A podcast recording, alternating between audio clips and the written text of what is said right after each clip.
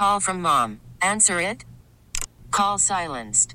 Instacart knows nothing gets between you and the game. That's why they make ordering from your couch easy. Stock up today and get all your groceries for the week delivered in as fast as 30 minutes without missing a minute of the game. You have 47 new voicemails. Download the app to get free delivery on your first three orders while supplies last. Minimum $10 per order. Additional terms apply.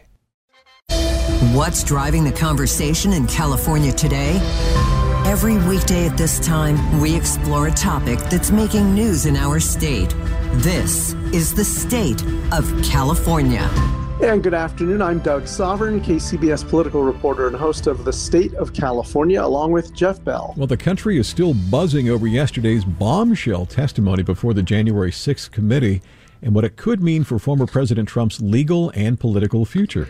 There have been some swift denials of some of the details of former White House aide Cassidy Hutchinson's testimony, which is likely to lead to more testimony under oath by some witnesses who had so far declined to appear live.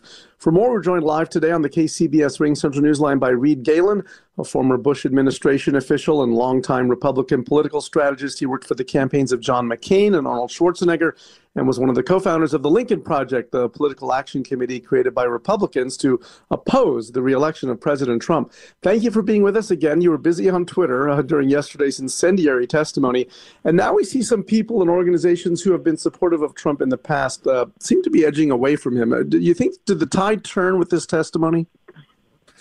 You know, I think it might it might start to do that simply because, um, you know, even among some of his staunchest supporters, I think there's one, uh, you know, a lot of Trump fatigue, and then secondly, also, uh, you know, that idea of it, at this point, is he even electable anymore? He could run, he could win the nomination, but is is is is so much of the country just ready to move on from this noisy, you know, destructive part of our history for the last seven years. It's hard to believe that's how long he's been, Is you it- know, front and center. And so I think that I think that yeah, I think it is going to have an effect on him. Is it possible that there are some Republican leaders who have been afraid of crossing the, the former president and this gives them the cover to do so?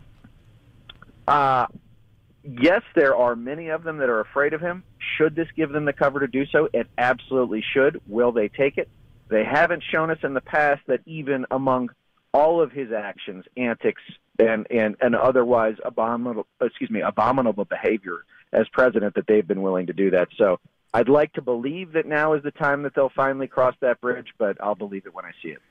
You know, CBS News is among the agencies reporting that the Secret Service agents involved here deny that Mr. Trump tried to seize the wheel of the presidential limo or choke anyone, and they're prepared to testify under oath, although they corroborate most of what she had to say about that incident. Uh, how much will it hurt Cassidy Hutchinson's credibility if some details like that end up getting refuted?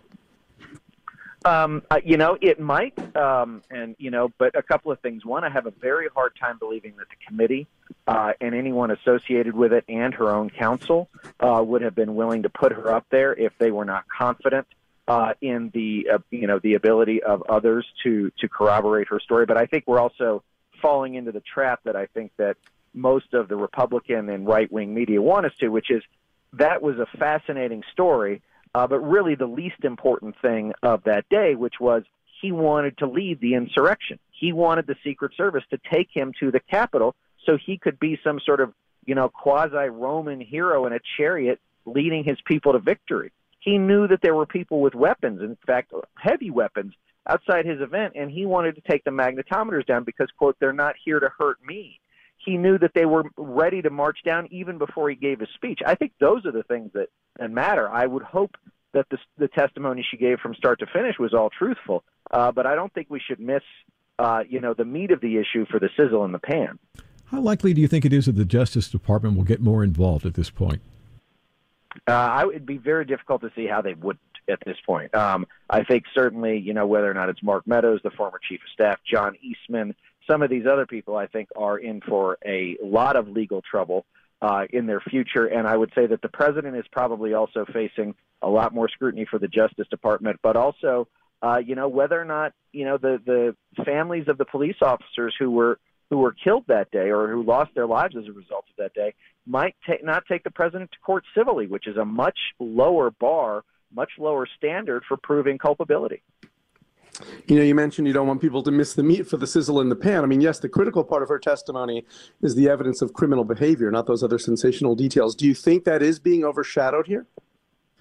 I think it is, but again, I think it's it's one of those where uh, a lot of times, you know, any conflict is going to, especially now because so so far nothing has been refuted. Uh, also, though, as someone who spent a lot of time with the Secret Service, I think that on the whole they do an incredible job. But also, we should understand too that this is a this is a an agency under fire for a long time, has a lot of scrutiny on it itself, and I think that they are probably trying desperately to figure out how not to make this look worse for them. But I should also note that the idea that Tony Ornato, whose name came up a lot, who served as deputy chief of staff at the White House, is a serving Secret Service agent. And having a member of law enforcement serve in that political role in the in the White House is also highly unusual, if not unprecedented. If former President Trump is in fact prosecuted, or perhaps even just badly damaged by these hearings, what is that going to do for Republican chances in 2024? Um, I, you know, I think that Trump is is the one who is, you know, I think we all probably are most concerned about running again, winning a nomination. We should not underestimate his ability to win. He did it once. We should never do that again. Um, but I think he's also the most damaged commodity among the Republicans at this point uh, because there are so many Americans, many Republicans and conservative leaning independents as well, uh, who would just as soon see him move on. Um, but there's a whole bunch of, of Republican candidates, Governor Ron DeSantis, Senator Ted Cruz, a whole bunch of people who have basically played by the Trump playbook for the last five or six years, who are lining up ready to take his place. I know it's maybe too soon to say, and I don't know how lo- closely you've looked at the results from yesterday's primaries in various states around the country, but did we see much of a, a hangover effect, you think, from, from all of this? Um, how, how, did Trump's candidates fare last night? And, uh, you know, it was such a short window, a lot of people had already voted. But w- what do you think about the impact so far? Um, you know, I don't necessarily we think we've seen any any downstream effect on Trump candidates. Mike Lee won in Utah, Lauren Boebert won in Colorado.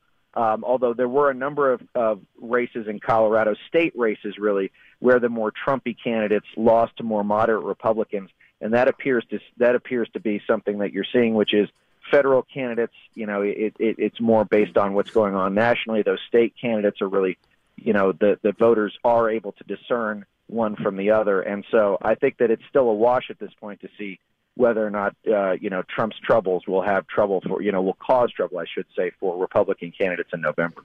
All right, thanks so much, Reed. Boy, six years after uh, he was first elected president, we're still talking Donald Trump. He still is is the big foot in the room in American politics. We'll see where it goes from here. Reed Galen of the Lincoln Project, veteran of uh, Republican administrations and campaigns with George Bush, John McCain, and Arnold Schwarzenegger. Thanks for being with us. You can hear the state of California every weekday at 3:30 p.m. It's also available on the Audacy app and wherever you get your podcasts. You can find me on Twitter at Sovern Nation.